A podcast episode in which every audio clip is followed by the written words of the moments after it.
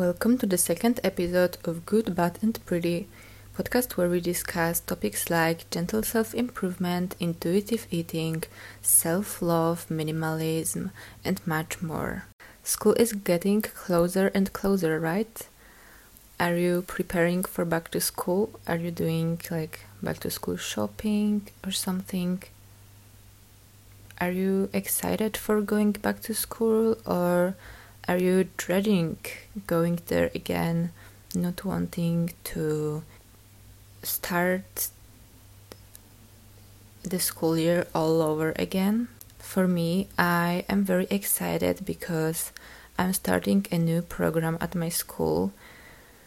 So, my curriculum is going to be much different. In fact, I finished Polish curriculum and now I'm gonna study a different curriculum that is much more exciting to me and I chose subjects that interest me and that I am passionate about. I am going to be extending biology, Polish literature, and English, which is compulsory to be extended. So I am very excited for that and I'm going to be have like the best school year I've ever had. I just know it because my mindset is just so good going into this school year and I'm preparing so much. In the last podcast, I mentioned that I'm going to fix my sleep schedule and my caffeine addiction. So that has been going well. For example, I I wrote basically a note in my notes app on my phone. I wrote all the days for this week and hours in which I should sleep and wake up and so far the hours where when I should go to bed have hasn't haven't been working for me because I can't fall asleep so quickly and so early. So I've been doing sleep meditations, sleep guided meditations, which are very, I, I love them. I love doing sleep meditations and I love doing just guided meditations in general. My favorite, favorite YouTube channel with guided meditations is The Honest Guys. I think their meditations are the best, and I've been listening to them since I was like 14 so i have some comfort meditations on their on their channel that i have been doing ever since. They they have some meditations like the haven of peace and every meditation has a different plot and i just love it. So that's what i've been doing and i have been wait- waking up like 30 minutes earlier every day this week. So that has been a challenge. For example, today I woke up at 7:30 and tomorrow I also have to wake up at 7:30, then I have to wake up at 7 and and then at 6:30 and then there's the beginning of school year day on which I have to wake up probably just at 6:30 again. I have also been quitting coffee I only allow myself to have coffee, like have coffee one day, then one day without coffee, and then I can have coffee again. So I make sure that there's a one day period in which I don't drink coffee. And I don't know whether I'm gonna extend that to two days or something because I don't know, but I'm probably gonna to just get used to not drinking coffee even more so, yeah, that's what I've been doing. Preparing for back to school, and I'm very excited to go back. I know a lot of people are not excited to go back, and that's okay too. I just have a different approach this school year, and I have new plans for myself, and I feel like a new person recently. Like, literally, I feel like I'm a different person recently. I don't think I am the same person I was at the beginning of summer. I'm definitely a different person than I was two months ago. I changed so much, even like through going to the gym, like it changes my mentality so much. Like I'm gaining so much discipline going there like three times a week this summer. I also have been doing Pilates this summer, yoga, stretching. Like I'm not the same person mentally that I was two months ago. I'm so different. I'm so much more stronger mentally and also physically, probably too. So I'm just so excited to go back to school. So let's get into the books I read this summer. So this summer I read like three and a half book and I think I prefer quality over quantity when reading books plus I did not feel like reading so much this summer because I used to read like five books a month in summer like two years ago, but now I just don't feel like it. Now I prefer reading less, but really, really absorbing the book and really just experience experiencing it. So the first book I read was Kafka on the Shore by Haruki Murakami, and I started reading this book actually in May, and then I didn't actually read a lot because I had school. So I finished this book at the end of June. And this is the longest book in English I ever read. I bought it in Berlin when I was on a school trip in May. And it's much different from the other Murakami books that I read. It has some similarities, for example, language and the personality of the main character. However, it's still very different. It's much more weird than other plots. It's like it's as if he was writing this book after like I don't know some some weird substance like some weird mushrooms or something. I mean I'm kidding, but it seems as though it was it it seems as though it was written by someone who was hallucinating honestly. I mean the plot is so weird that like fish fall from the sky cats talk and like there is this man who's building a big flute out of cats souls so that's very weird and like when you are reading this book, you're just like, mm, okay, okay, that's that's weird. So yeah, the plot is twisted and very very bizarre, and it gets even more bizarre as you read the book.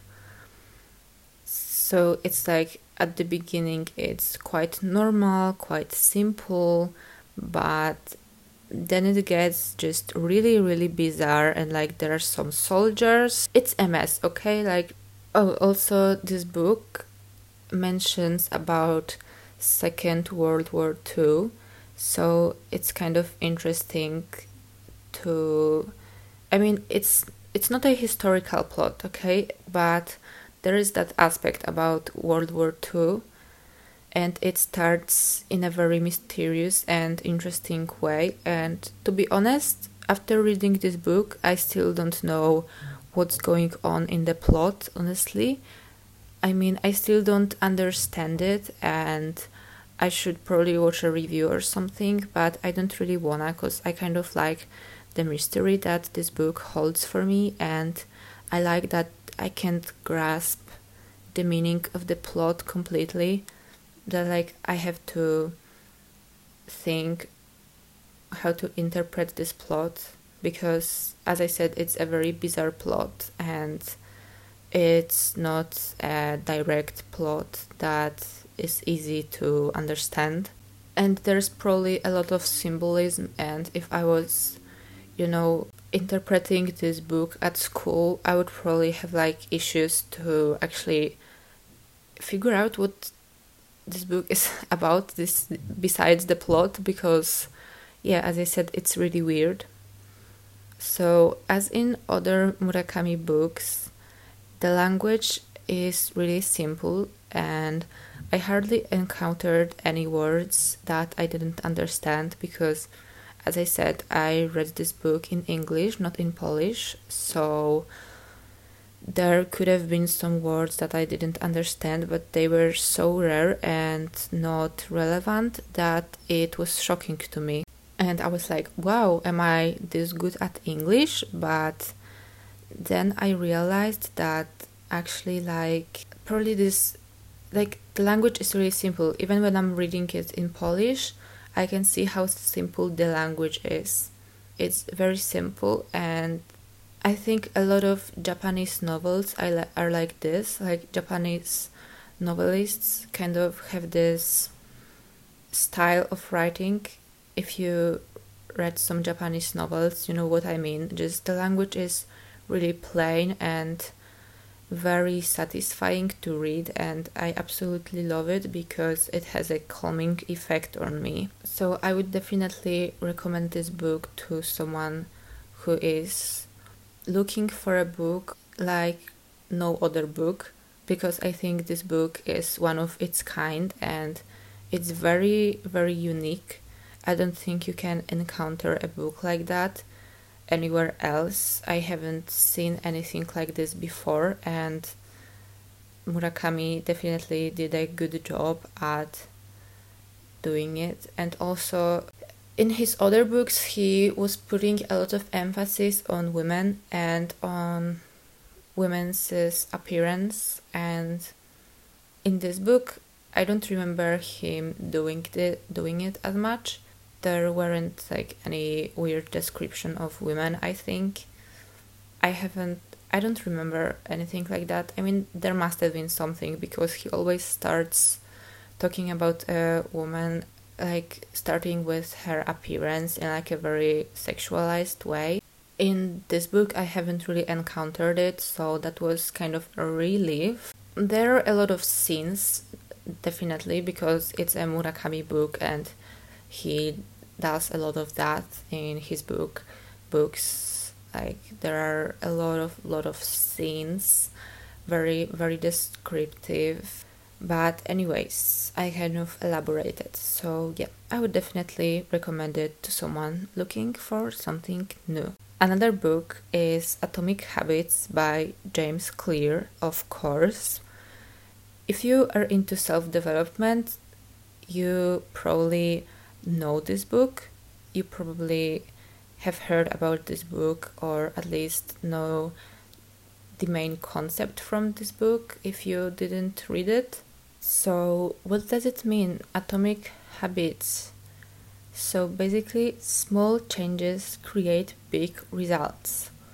This book is a life changing approach to habits. If you are interested in habit formation, then this book is definitely for you. And I would say that it, this book is for everyone. Like, everyone can benefit from this book in some way because everyone everyone's life revolves around habits like our lives are mostly just repetitions of sequences of things we do every day.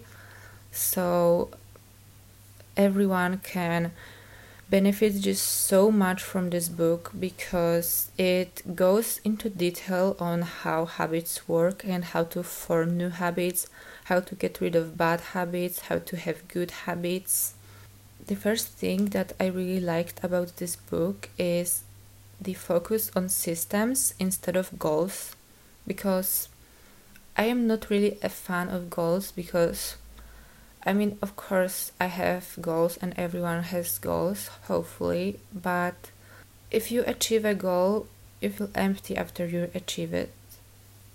And when you have systems, then you just keep progressing. That's what I mentioned in my last podcast, but I really stand by it that it's better to have good systems, for example, a study routine that will get you where you want to be instead of just having a goal and working towards that goal because when you achieve it, as I said, you don't have any motivation for further work. So, another thing that really stuck with me after reading this book is the plateau of hidden potential. So, this is what has been really true for me recently because I can see the potential that I hold as a content creator, as a podcaster, and YouTuber. And I haven't yet developed and revealed my entire potential because I just started. But I think I can come a long way, and that's what plateau of hidden potential mean. It means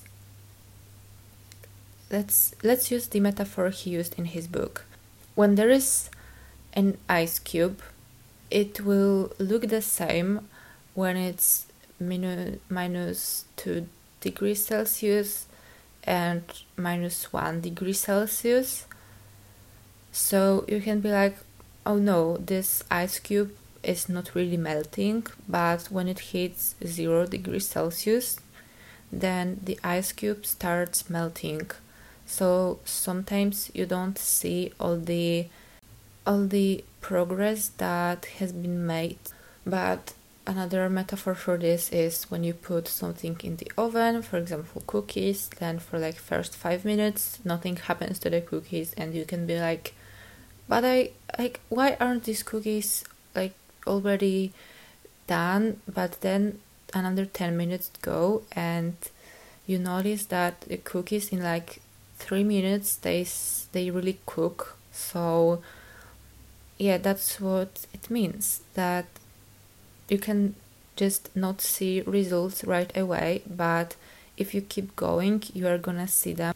Another thing is emphasis on small steps in this book because we often take this approach when we are when we want to change our lifestyle to the better that we change everything immediately. We wake up one day and we're like okay from today i'm gonna eat healthy exercise read books journal and i don't know just things like that.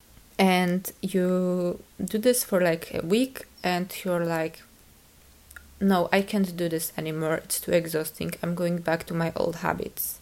You see that does not work. But when you take small steps for example you implement one habit like you start eating for example one healthy meal a day then it's a much more realistic approach and it guarantees much more long-term results than just changing everything abruptly so that's a way to go. So, yeah, this book generally just discusses the impact of habits on our lives and that if we repeat something enough times we can become experts at it. And this books this book shows the exact ways in which you can remove bad habits and adapt good habits. For example one thing that really contributes to implementing good habits is you know projecting your environment in a way that is good for your habit so being more specific this book says that if you want to implement a good habit the habit has to be obvious attractive easy and satisfying. So, if you want to get rid of a bad habit, the habit has to be not obvious, not attractive, difficult, and dissatisfying. So, that's in a nutshell, but he really goes into detail on how you can make those changes. For example, thanks to this book, I stopped eating at my desk because it discusses that you should do just one thing at one place. For example, if you have a desk, you should only work or study at that desk and not eat too, and you know, not do other things. So that's what I implemented. And for example, I also started just wearing my workout clothes as soon as I wake up. From the beginning of the day, tells me that I'm going to the gym and I don't have to wonder whether I'm gonna go to the gym or not because I already have my clothes on. So it means I'm gonna do some exercise. So that's these are the habits that I changed. For example, I also started using Duolingo every day. So yeah, Atomic Habits is a must read in the world of self-development and improvement. Another book that I read was The Subtle Art of Not Caring, and there's a curse word instead, but I don't really want to use it in my podcast because I don't know, it's kind of awkward for me to say curse words like in a normal way. It's it's just kind of awkward for me and I prefer to avoid it, so I'm gonna say The Subtle Art of Not Caring by Mark Manson. You might have thought that this book is about, you know, not caring about anything and just being numb to just things that happen to you. But no, it's not about that. This book talks about values a lot, and that values are the basically core of our behavior and of what we do in life. So, yeah, all chapters revolve around values somehow. So, the first thing that I took from this book is that problem solving generates happiness and problems never go away. So, the key is in choosing the right problems by choosing better values. You cannot avoid problems, but you can have better problems. So, what I mean by choosing problems because you can be like, no, I can't choose my problems because like I have this problem and like I can't. Yeah, I get it. Uh, it's not what I'm talking about. What I'm talking about is that the values that you have to a certain extent determine the problems that you have.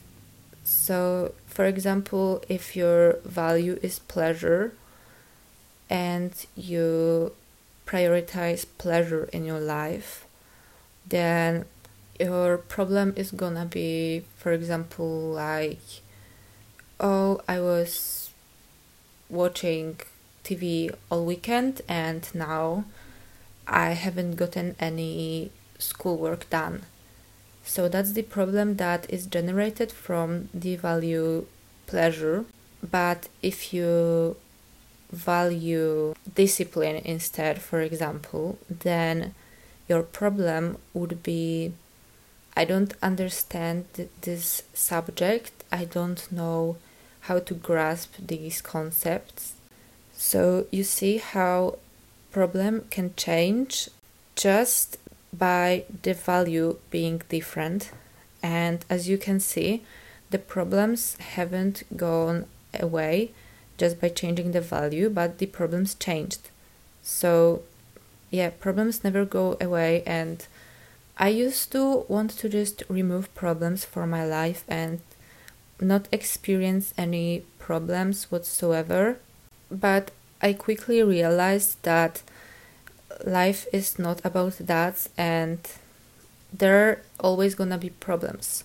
So, the real happiness comes from solving those problems and it's like proven that problem solving makes humans happy. So also our problems shouldn't be too unsurmountable to the point that we cannot solve those problems and the problems cannot be too easy. So i like to use a metaphor with math exercises. So when I'm doing a math exercise and it's so difficult that I have no idea where to start or how to even start solving it, then like this problem I just can't solve it. I don't know what are the tools to solve it. I don't know anything. And when the problem, the math problem, would be too easy, for example, a primary school level, it would be just boring for me and it would not provide any satisfaction, anyways. So, the key is having problems that are proportional to your abilities to solve them. And that is what makes human the most happy when they have problems that they can solve.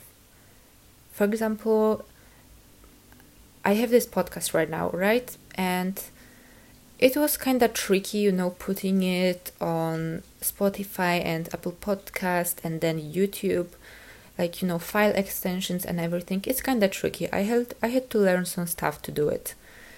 And it's a problem that is surmountable because I can watch a tutorial on YouTube and try to solve the, the problem or, or for example a wrong file extension but if the problem would be too difficult for example i would have to i don't know create my own website to put this podcast out then it would be too unsurmountable for me and it wouldn't provide happiness.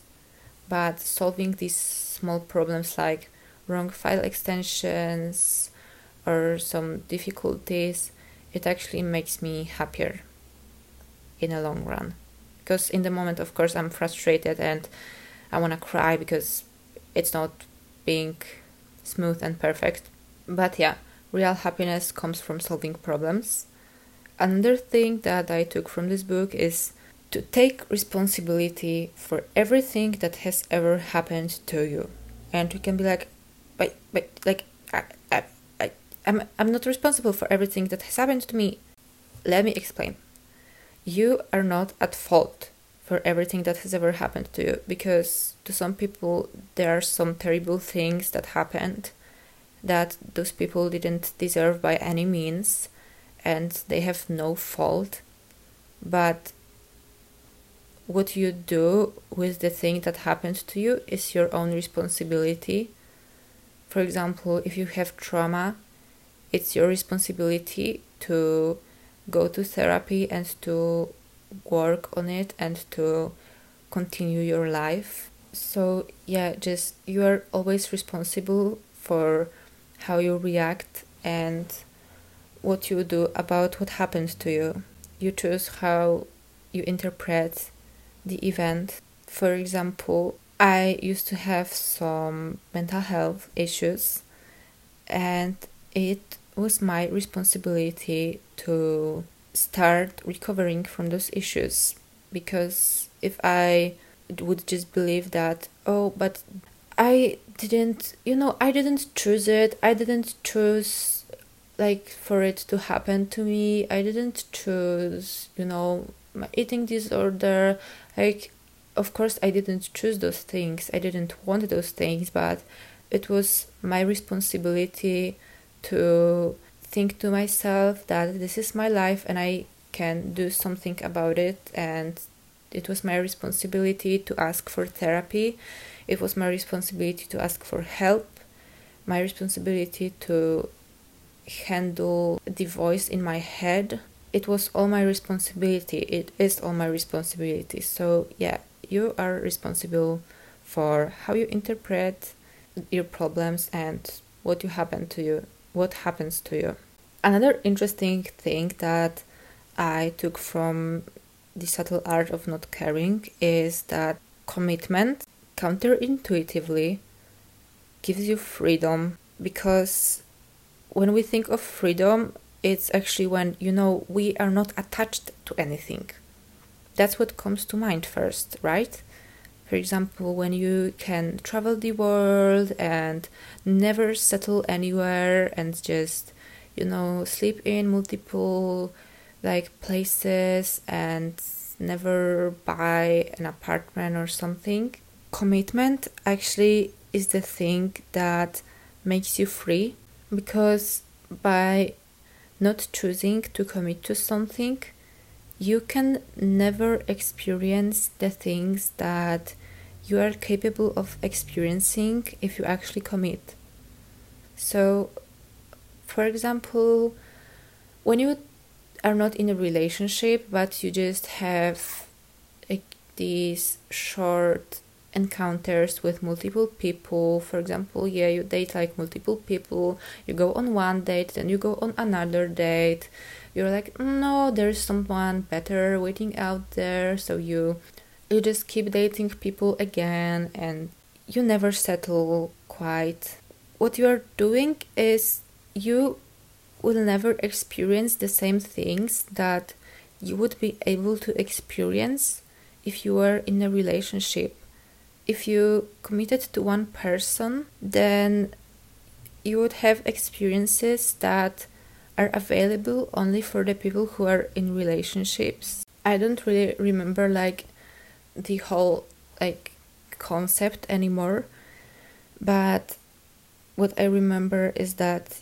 yeah, you would never be able to experience certain things if you never committed and like not committing actually takes you nowhere and is pointless.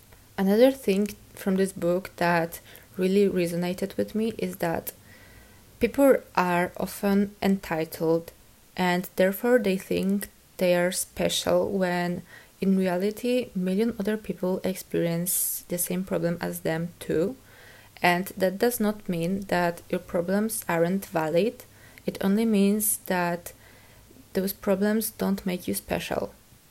Because people have the tendency to think that they are special if they experience a certain problem, but they don't realize that, you know, there are many people with the same problem.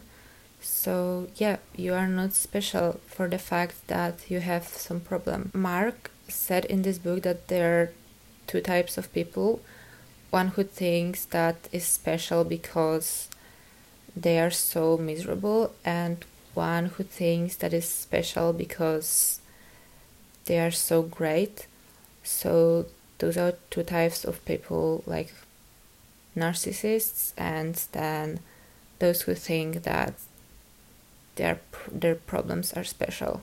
Basically the moral of this book is that you choose what to care about by choosing your values, and your values have a really, really big impact on your life, and your values just determine what you care about. Life is good when you care about good things and when you don't care about the things that you don't want to care about. For example, thanks to this book, I started caring about my appearance a little bit less because I want to focus on the things that actually matter to me. And it brings us to Beauty Sick by Dr. Renee Engeln. And I know a very smooth transition because this book is actually about it. Switching your focus from appearance to the things that actually matter to you but not only. This book just really discusses how we are obsessed with beauty as a society. And I am still reading this book. I'm in like two thirds, but I still wanted to talk about it because I have learned a lot from this book already. So, this book forever changed my approach to beauty. I will never look at beauty the same. It discusses body image in a cultural sense on a much deeper level than other books do and is backed by a lot of statistics and studies and in each chapter there is a story of a woman whose story relates somehow to the chapter and I think it's really great because it's just a very nice contribution to the topic being discussed in the chapter and I love those stories because I think Renee she really wanted to grasp this problem from different perspectives. You know people who are obsessed with their appearance people who don't care about their appearance people from different cultures people from asia people from africa people from america. She just wanted to include people with different roots so that this book is more holistic and doesn't only focus on the western ideal of beauty i mean it all revolves around the western ideal of beauty but she talks with women from different cultures to i mean those women live in the US, but you know they have different roots. So one thing that I found really interesting about this book is monitoring appearance constantly. So this book says that we are carrying carrying like an internal mirror wherever we go and I agree to it because how often do you just walk on the street and wonder how you look for other people. I mean, hopefully you don't do that, but there's a chance that you do. And before reading this book, I used to be very obsessed with how others perceive me. And I would always need a good outfit, even for walking my dog or going to the grocery store. And I always made sure I look, you know, very polished and there's nothing wrong about liking to look polished, but the problem was that I was just so obsessed with it and I was just constantly worried about how I look. And now, when I'm recovering from an eating disorder, I don't have the same problems with appearance that I used to have. But yeah, I would I was just really obsessed with how others perceive me, and I was just really worried about how others perceive me. So, yeah, this book definitely encourages us to stop carrying this internal mirror. For example, like I'm gonna discuss ED recovery here for a second. I used to body check like constantly and like it wasn't like you know a very conscious conscious practice it was rather like automatic i would just pass by a mirror and i would have to make sure that i look okay that like i look you know the same way i looked a couple minutes ago. Yeah i was just really obsessed with it and i would need to like you know see whether i look the same way i looked like 10 minutes ago. And now i'm really working on stopping the body checking and just you know my body is not going to change after just like one day. Plus even if it does change it's natural and you know our bodies especially as women change during the month. So i'm just really trying to stop body checking because I have to trust my body and that if I eat, you know, accordingly to my intuition, my body's intuition, then everything's gonna be the way it's supposed to be. So, yeah, this book really encourages us to shift focus from beauty to what you have inside you, like your intellect, your ambitions, the things you do, because when we are so obsessed with beauty, we actually don't have that much brain space to think of different things. And I really experienced it like in the worst moments of my eating disorder, I couldn't think of anything else than my appearance and what I'm gonna eat and what I ate and how I look and you know all of that I couldn't at, at one point I couldn't even read like I would I was just so obsessed and like I had pretty much no brain space for anything else left so yeah this book just shows how much brain space obsession with beauty takes another interesting aspect that this book talks about is objectification and self objectification of women and girls. And I found it really interesting because I wasn't really, I didn't really realize how much objectification we as teenagers do. For example, like, even like posting photos on social media, like, if you post them in a certain way, then it can definitely be self objectification. Like from now on, I'm always gonna make sure that there's, you know, no hidden self objectification in my actions because of course we are not we are not at fault that we do it. We just want to you know feel loved and appreciated. But i'm gonna make sure that I don't objectify myself because yeah, I just don't want to do it. And as much as I can, I'm gonna make sure that I don't.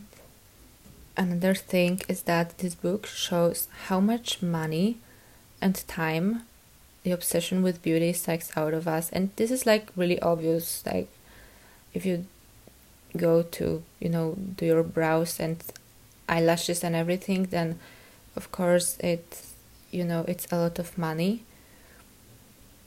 But we just sometimes forget how much money we spend on it. And of course we are not to blame here. The culture and like, you know, the whole marketing and everything is to blame here, but I mean also not really like this book doesn't just blame media and advertisements. It's it's not like that.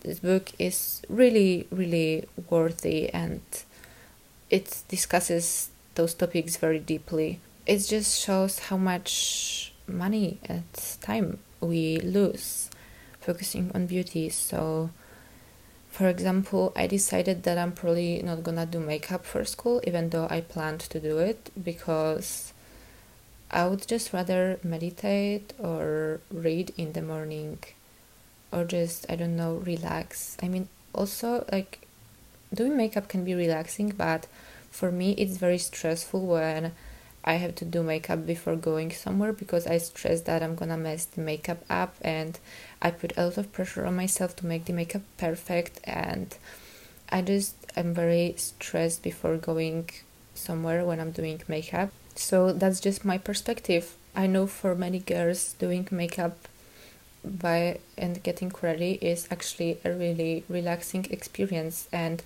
I totally get it. Yeah, I also like to do makeup sometimes and it's definitely a hobby for me because I'm interested in Korean makeup and I just like to take inspiration from that. So, yeah, definitely it can be a hobby for some people, but for some girls it's just a chore and you know something that they do they don't do because they want to but because they feel like they have to do it and when a boy tells me that yeah but you don't have to do makeup and all of that. Like you choose to do it. And it's so ignorant.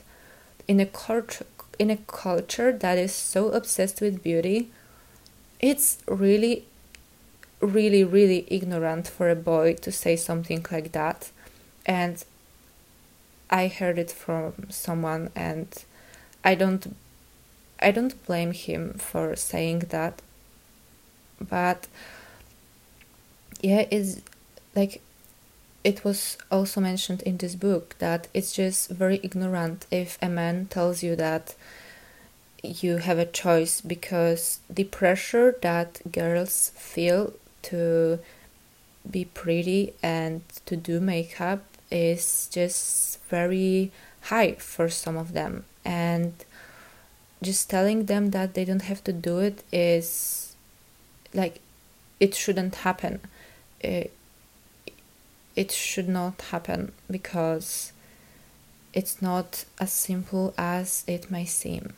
And also knowing how to consume media is not enough because feminism is not a magic shield from comparing yourself to the idealized and edited woman that you see in newspapers and on billboards and on social media. Like, being a feminist is not a magic fix to all of that. Throughout my ED recovery, feminism has definitely helped me to overcome some things because I don't know, it's just a rational way to, for me, it's just a rational way to, for me to understand some things and to make my irrational voice understand it. But, you know, it's not, it's not a magic fix and it's not that simple. This book shows that women who critically look at those idealized versions of you know the ideal of beauty they are even more worried with their appearance because by engaging with those images we increase our focus on those aspects. It makes things even worse. The fix to that that was presented in the book is just as I said, shifting the focus from such images whatsoever. But as I said, I'm still reading this book, so I don't think my opinion is gonna change a lot on this book. Yeah, it's a very, very worthy book, and I recommend it to everyone because it just discusses yeah the obsession with beauty that we have as a society and it goes into detail it's psycho it's a psychological book because it was written by a doctor as i mentioned in the beginning. So it goes really really into detail about it and yeah there are a lot of stats and everything and as someone who is interested in psychology i really like the way this book is written and I recommend it to absolutely everyone. So, on that note, that's all I had for today. I hope you enjoyed listening about those books while doing something like chores or walking or whatever you are doing, whatever you are doing while listening to this podcast. I hope it was a nice background and that you took from something from it that you learned something new or you just relaxed at least while listening to it. So yeah i hope you liked today's episode and you can follow me on instagram. I will add the link below in the description. Thank you for listening and i will see you in the next episode and honestly, I don't know on which day I will post the episodes because you know this school year hasn't started yet, so I don't know how my schedule will work and like my class schedule is very twisted, so I don't know yet when I will have the opportunity to record and edit the episodes, but the episodes will be still, you know, I just don't know I just don't know which day of the week I will choose, but I will probably post these like once a week or once every two weeks. As I said, I'm not sure yet, but I will notify you on my Instagram for sure because that's where I communicate with you. That's where I'm active. I don't have like TikTok or other social media. So, oh, you can also subscribe to my YouTube channel. It's just my name. So, I will also add the link in the description. And yeah, once again, thank you for listening. And I will hear you in the next one in the school year. Bye.